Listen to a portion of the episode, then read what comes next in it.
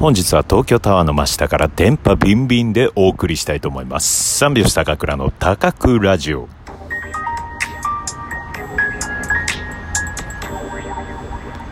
ご機嫌いかがでしょうか？お笑い芸人漫才師の三拍子高倉涼です。本日は第172回目の高倉城の配信です。ラジオトークアプリでお聞きの方は画面下のハート、笑顔、ネギを連打、画面中央のフォローするをタップ、画面上の星マークをタップしていただけると、遠近法で東京タワーを爪楊枝にして歯を CC やります。ぜひよろしくお願いします。質問やギフトもお待ちしております。はい、えー、本日はですね、えー、まあ、この後ですね、虎ノ門新虎小屋というね、えー、ところをスタジオにして、三拍子の YouTube チャンネルの生配信があるのでですね、えー、その前にちょっとね、あのー、まあ、近いっちゃ近いですけど、同じ港区内の、えー、東京タワーがあるところに来て、で、東京タワーの真下に自転車止めて、で、東京タワーを一望できるベンチがあるので、そこに座っての配信でございます。えー、この番組は東京タワーをキーステーションに一つのアプリからお送りしております。なんかこういうの言ってみたかったですね。うん。東京タワーをキーステーションにみたいな、なんか、うん、なんとなく FM とかで聞いたことありましたけどね。うん。あ、そう、あのー、皆さんね、たくさんギフトやメッセージを送っていただいております。コッティさん、モンブラン、ありがとうございます。青弓さん、えー、美味しい棒元気の玉、ありがとうございます。えーそしてですね、えー、この番組は金木犀の提供でお送りいたします甘い香りで秋の訪れを感じさせる花金木犀。花言葉は謙虚。香りが苦手な人がいたらごめんなさい。でも我慢しても出ちゃうの花だから。金木星さん、ありがとうございます。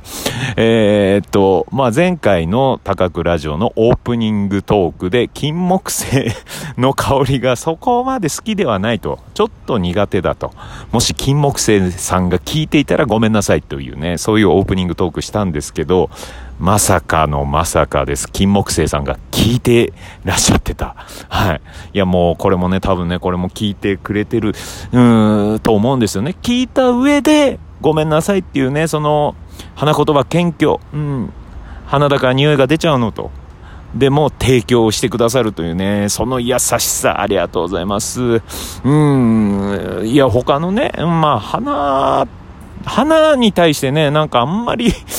そう、いい匂いっていうね、なんか、ドラマとか漫画とか映画とかね、そういうので、いい匂い、花いい匂いっていうね、なんか表現されてるけど、花、花の香りがする何か芳香剤とかね、花の香りがするなんとか消臭剤とかはいい香りするんだけど、花本体の匂いってそ、まだね、うわーいい匂いっていうね、感じたことないんですよ。いや、もうこれもね、本当にお花さんたちがね、聞いてたら、本当に申し訳ないなと思うんですが、はい。えー、東京タワーの下、バイクも通っております。えー、外での配信でございます。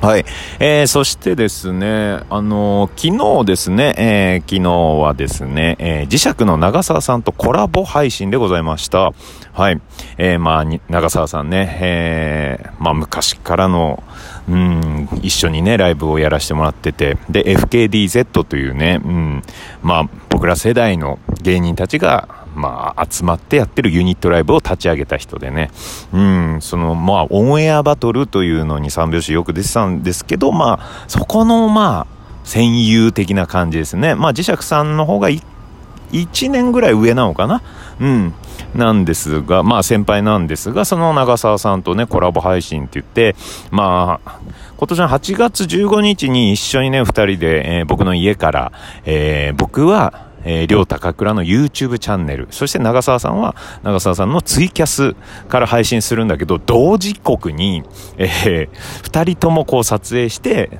どっちのこのチャンネルにも映る感じでトークしたっていうね、そういうコラボ配信あったんですけど、それの第2弾として昨日、えー、長澤さんの家に行って、て、えー、やってきました。それはね、長澤さんのツイキャス、まずメインで、えー、やって、まあ、同時配信はやんなかったんですよ。えー、いろいろね、こう 集中してもらうためにも、ちょっと一個ずつの方がいいんじゃないかなっていうので、僕は提案させてもらって。で、長澤さんのツイキャスの方で、2時間ぐらいかな、2時間半ぐらいかな、そのぐらい喋らせてもらって、で、その後、えー、この高、高くラジオの生配信のトークにゲストで出ていただくというね、そういう形でやらせてもらってね、まずね、本当に楽しかった。うん。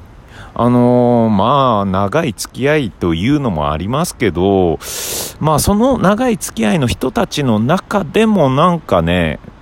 まあ、考えてる方向性が似てると。うん。まあ、細かい性格はね、ちょっと違うんですけど、方向性とか空気感というか、まあ、なんていうの？お互いこう、同じボケだし、うん、こうね、なんかいろいろ考えてやる方のタイプなので、うん、だからね、お互いがね、お互い、えー、ボケたりしたら、もう相手を滑らせない感じで、こう拾、拾おうっていうね。うん。特に、まあ、二人とも、ボケの人間だからツッコミは上手くないんですよ。上手くないけど全力で、その相手が言ったボケ、うん、まあボケの気持ちがわかるから、そこ拾ってほしいなっていうとこがわかるから、うん、お互いね、そんな感じでこう会話をしてて、まあ心地がいい時間を過ごしましたね。うん。あとね、本当に、まあ長澤さんの家行って思ったのがね、うん、まあ、まあ本人もそうだし、まあ、まあ本人がそうだからなんですけど、まあずっとなんかセンスがいいな、この人っていうね。うん。生きるセンスが あるというか、いや、もう僕はなんかね、本当に不器用というか、え、なんでこんなことできないの？とか、そういう感じなんだけど、長澤さんね、まあセンスがいいし、まあ部屋にあるもののね、えー、一つ一つのものとかね、それはなんかね、おしゃれとかじゃないんですよね。うん。おしゃれとかではないけど、物のセンスがいい。え、例えばね、この、えー、ドリンクを、え、コンビニで買ってきて、まあ僕は、あの、オールフリー買って、で、飲みながら配信っていうので、で、まあ、僕はオールフリーをこう持ってね、長澤さんは自分のドリンクを準備してるんだけど、高倉グラスいるって聞いてくれる。うん、おーっと、それを聞聞く時点でね、なんかちょっとセンスがいいというか 別に缶だから、僕だったらその缶はそのまんま飲むというか、うん、そこで差し出しはしないんかな、グラスをと思って。だけど、わ、あ、グラスを聞いてくれるんだって。せっかくだから、ん長澤さんもグラス使ってるから、じゃあグラスいただきますって言って、で、出たグラスが、あのー、サーモスというね、メーカーの、うん、まあこれもグラスとか、えー、魔法瓶っていうのかな？その ポットとかの、うん、ポットな、水筒のメーカー、ブランドなんですけど、うん、そのサーモスのシルバーのグラスを出してもらって、で、これは、なかなかこう、ぬるくならないやつっていうね、いう一言、こう、ワンポイント添えて 出してくれたりとか、うん、なんかね、まあ、あと、全体的に部屋が綺麗。あの、綺麗だから、やっぱ空気がいいんですよね、部屋自体の。うん、これはやっぱり、僕が来るから即席で片付けたとかね、そういう感じ全くなく、常日頃からめちゃくちゃ綺麗な感じ。うん。そういう感じがしましたね。逆にね、その前回の僕の家に長澤さんが来た時は、もう長澤さんが来るから 綺麗にしなきゃっていうね。うん。あと長澤さんそういう綺麗好きというか、うん。結構ね、そういう、汚ねえなとか言われたくないっていうね、その一心で本当にコロコロとかもね、頑張ってやったぐらいの感じだったんですけど、いや、そんなこと全くなく、もう入った瞬間ナチュラルに綺麗だし、ナチュラルにいい匂いがすると。うん。これはまあ、生きるセンスがいいんだろうな、と思いながらね。うん。あとね、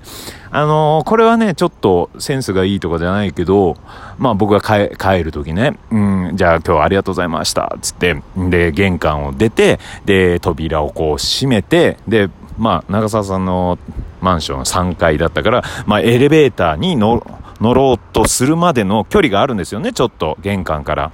えー普通は、じゃあお疲れ様でした。はい、じゃあねーって言って、扉を閉めて、鍵をカチャンと閉めるんだけど、えー、長澤さんの場合、3、4秒ぐらい鍵閉めなかったね。うん。いや、すぐ玄関にいて、僕が玄関から出た、出て扉閉まったのに、3秒か4秒待ってから、カッチャンって、しかもカチャンじゃなくて、ゆっくりカッチャンってやった。うん。いや、それ、あ、そこまで、まあ僕は男ですよ。うん。男だし、そういうね、恋愛感情はないわけですよ。そんなものは。まあ、うん、あるかわかんないけどね。うん。多分ないですよ。うん。でもそういう、人に、こうね、気を使うというかね、後輩ですよ、僕なんて。うん。でもそれをやるという。長澤さん、やっぱいい、いいな、この先輩って思った。それなんでかというと、僕も、それやるタイプで、で、前回僕の家に来た時も、そのね、意識はしないけど、一応、このね、長澤さんが 出て、扉を出て、ちょっと行ったなって思った時に、ゆっくりとカチャンって閉めたんですよね。うん。だからその気持ちがわかるから、そこもちゃんと 別にすぐ閉めてもいいんですよ。何にも悪い気もしないんだけど、そこはなんかね、おもてなしの、うん、精神というか、そういうのが、わ、この人信用できると。うん。あ、細部までそういうね、えー、まあ、僕なんかより本当にもっと細かい、とこをね、えー、気をつけながら生きているというか、うん、生きるセンスがいい人なんだなって思いながらね、うん、自転車こぎながら帰りましたよ。うん。まあ、あとはですね、まあ、生きるセンスがいいとはまた別の話なんだけど、この間、エルシャラカーニの四郎さんのね、カレー屋さんに行ってきたんですよ。うん。えー、エルシャーカーニシローさんが店長でやってるね、えー、カレー屋さんなんですが、そこにあの、キングオブコント第2位のニューヨークの、えー、島佐くんが来てて、で、その時の、まあそんなにあ、まあ2、3回ですよ、ライブ一緒になったこと。な、高倉にも、ああ、高倉さんみたいな感じで喋って、僕も、そんな仲いいか分かんないけど、めちゃくちゃ喋りやすく喋ったのね。いや、これ島作もすごい心地のいい人だなと思いました。